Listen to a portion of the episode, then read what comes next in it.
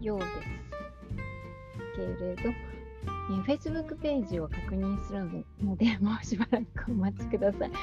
わー、なんと、なんと、すごい時間になってしまいました。まあ、いやー、こんな時間になっていたとは。うん、嫌ですね。一日の時間の経つのが早いこと。はい。えー、つながりました。大丈夫ですね。えー、もう深夜もいいところで、えー、もう、ああ、回っちゃいましたね。えっと、うん、本当は11月30日の配信なんですけども、今日、えー、もうすでに、えー、0時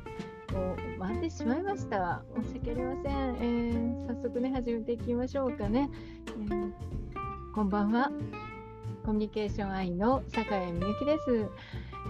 えー、この放送はインストラクタースクールオンラインの Facebook ページから、え、お届けしています。ライブでね、お届けしているんですけれども、えー、一応11月30日のね、放送っていうことで、スタートしたはずなんですが、もうすでに12月の1日、0時を回ってしまいました。しかも、今日、本当に直前のご案内で、ね、なかなか隙のない一日っていうんですか、同時進行でいろいろやってるつもりなんですけど、それでも追いつかないみたいな感じで、えー、います。で、やっとこの、ね、時間なんですよね。いかがでしょうか、皆さんは。ね、もうすっかり夢の中の方もいらっしゃると思いますが、まあ、あのあんまりね、深く考えずに進めていきたいと思います。えー、今日はですね、プレゼン初心者に役立つおすすめ本ということで、えー、グラフ図解表現編というふうに、えー、テーマを、えこちらね、見えました。というのはですね、あのまあ、プレゼンに関してというのは、私もその、コースを出していたり、まあ、実際にいろいろね、教えることがあるんですね。で、プレゼンというと、うんまあ、ビジネスやってる方はね、うん、いろんな得意先あるいはまあ新規のお客様の前でご自身のいろいろな提案をするという、まあ、そういったことで、うん、イメージされることがあると多いと思うんですね。であるいはまそういった大きな場でなくても、まあ、1対1であってもね、営業の場であっても何らかのこう資料をお見せしたり何らかのなんでしょうね、映像とかどあの画像とか、まあ、そういうものを見せて、それでプレゼンすると、まあ、そういう場面が割と多いんじゃないでしょうか。で、私の場合は、研修をしましたり、またその研修をする講師の方ですね、指導するという講師の方、研修だけじゃなくてセミナーとか、あるいは教室とか、教えるという方たちにも、うん、指導させていただいてるんですけれども、その中でもですね、このプレゼンという言葉を使わなくても、その授業の、うん、スライドとか、教材作りとか、まあ、そういったことで、視覚資料って、ま、言いますけれども、まあ、そういうのにもね、うん、作る、あるいはアドバイスするということすごく多いんですね。でそんな中で、あのまあ、資料というとテキスト資料もあるんですけれどもやはりグラフとか図解表現っていうのは必要なんですね。絶対的に必要。でそのグラフや図解表現についてさまざまな本があります。もうたくさんありますし、もう何て言うんでしょうか。もう充実してるんですよね。だから、もう別にその私がね、これがいいよってものが一番なわけではないんです。ただ、あまりにも多すぎるので、でその中でですね、うん、10冊ぐらい購入されて、ざーっと見ていって、そして重要な部分を抽出するというやり方をなされば、うん、それはいいと思うんですけれども、1冊買ってですね、で、あ、これはって言って、そのテクニックだけを真似ていくというのは、非常に失敗しやすいんですね。だから特に初心者の方の場合、この通りにやればいいんだろうって、まあ、そこから入るわけですが、まあ、それだけに頼ってしまうと、まあ、失敗しやすいので、まあ、それでですね初心者の方向けの、おすすめの本というものを選んでみました。これが絶対というものではありません。ですが、非常にバランスが取れていて、で、えー、実際にプレゼンをするときのですね、ことも入っていたり、またそれ以前にこの本を読みながらやっていくことによって自分のその図解表現の作り方というものの流れというのが、ね、学べるようになっているものもありますので、えー、そういう意味でこちらをご紹介したいと思います。で、えー、まずですね、1つ目、1冊目ですけれども、えー、こちらをご紹介しますね。1冊目はこれですね。レポートプレゼンに強くなるグラフの表現術ということで、えこの本はですね、グラフに特化した本なんです。で新書ですから、非常にね、小さくてコンパクトで、えー、まあ、手軽になってるんですね。で、あグラフというと、あの一目でね、分かりやすいから、グラフをバーンと載せるとか、本当にね、よく皆さん使われますよね。ですが、グラフにすればいいのか、ね、ここはグラフを入れましょうってことでもうグラフにしちゃえばいいやっていうのでは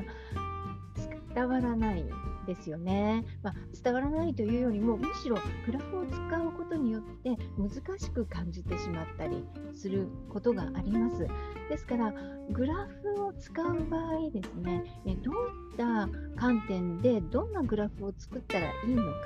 また視覚的にどういった表現法が効果的なのかといったところをグラフに特化してですね、えー、解説してあります。大変分かりやすいです。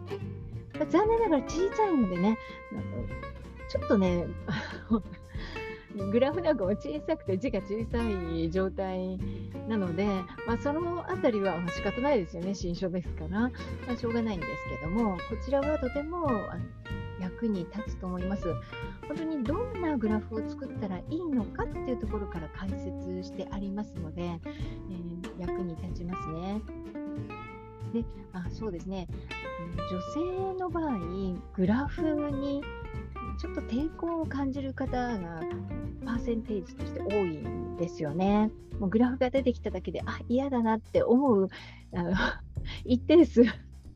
あのいるので、まあ、その点でもね、やはりグラフだけボーンと出して、あこれでわかるでしょで得意な方はね、一目見てわかるんですよ、グラフを見て、あどういう意味なのか、あるいはグラフがここにあって、それを解説していることが理解できるんですけれども、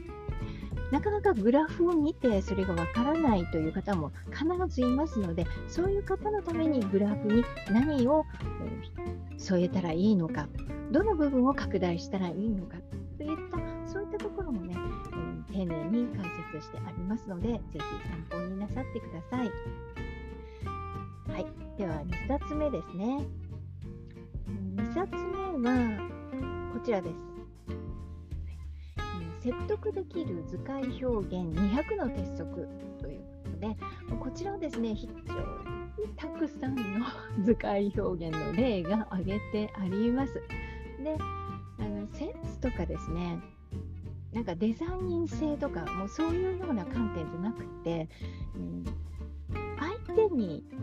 解説する相手を説得していくためにどんな図解を使ったらいいのかっていう観点で、えー、いろんな例が挙げてあります。ですから特にプレゼンをされる方には役に立つんですよね。自分がこんなことを伝えたいんだということにはこの図解がいいよみたいなね、まあ、そんなものがねあります。で今もうパワーポイントでもう一発でいろいろなその図解というのが出るようになってますので、まあ、そういったものと合わせながらね、まあ、いっぱいあるけどどれ選んだらいいのかなって見栄え的にはこれがいいけどって言うんじゃなくて説得できるかっていうところが重要ですから、まあ、そういうものの解説ですよね。これ一度ね読まれて、まあ、全てがいいとかじゃなくて自分に合うものを選んで、使いこなせるようになられるといいと思います。非常に分かりやすいですね。えー、そして3つ目です。3つ目はこちらですね。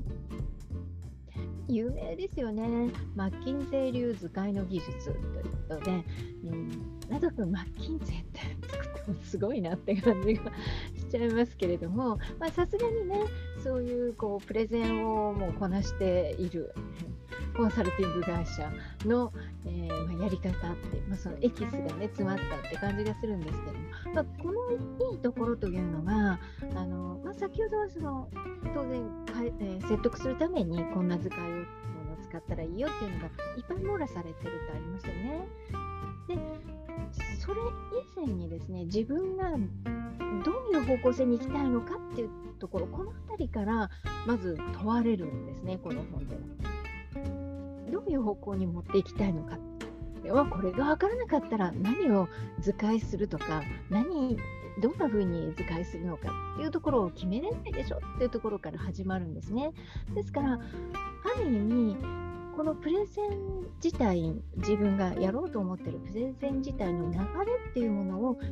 えながら結果的にいい方向に進んでいくというようなものです。なんとなくとっつきにくそうですけれども、まあ、むしろあのステップを追ってですね、ね丁寧に解説してあって非常にいい本だなと思います。この通りにやりなさいではないですね。やるやり方っていうものを一度こう実践してみる。自分なりにね、何度か実践してみると、要領をつかめると思います。やはり初心者の方は、あれがいい、これがいいってことでね、いっぱいいいものを集めがちなんですよね。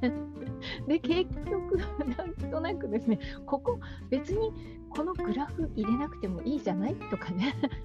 この図解いらないんじゃない図解で説明してしなくてもいいんじゃないみたいな対極的な見方っていうのができなくなってしまったりあるいは時間に合わせたそのボリューム感とかねあるいは全体の中でのこうインパクト、ここにインパクトを持たせたいのに、なんか全てにインパクトが出てしまうみたいな、まあ、そういうふうになりがちですので、そういったところのその対極的な目の、えー、付けどころっていうんでしょうかね、そういったものもこれで分かるようになると思います。ですから、あのまあ、今日ね、ご紹介した今3冊目で3冊今日ご紹介したんですけれどもどれがいいとか、まあ、じゃなくて 自分の目的に合わせてね、えー、使ってみてください。で、うん、最初に申し上げたようにやはり初心者の方はいろんなツールから何からいっぱいある今時代ですので一つにね何かこうこだわらずにちょっとたくさん目を通していただいてその中で共通するものって何だろうなとか自分にとって必要なものは何だろうなっていうのを抽出するようなイメージで読まれるといいんじゃないかと思います。まあ、そんな中で自分に合うものとか自分の目的にはこの本でとりあえず今回はやろうとか、ね、出てくると思います。ー、ということで今日3冊ご紹介いたしました。いかがでしたでしょうか、えー、ご覧の方でもねこの本がいいんだけどなとかおすすめの本があるかと思うんですけれどもよかったらご紹介いただけると嬉しいです、えー、ではちょっと Facebook の方に戻ってみたいと思います。はい。えー、もう0時ね、13分になってしまいました。えー、夜分にですね、もうこんな遅くにご覧いただきましてどうもありがとうございます。えー、明日はですね、12月の1日、もう今日になって日付が変わっちゃいましたけども、12月1日は、えー、少し以前からご話していた、ご存知ですかね、えー、アドベントカレンダーについて、のご紹介になります。もうアドベントカレンダースタートいたしました。今日12月1日ですので、まあ、そのご紹介と、またどんな方がね、投稿されるのかというご紹介などをさせていただきたいと思います。えー、ということで、今日はこの辺で、えー、本当に最後までご覧いただきましてありがとうございます。では、この辺で失礼いたします。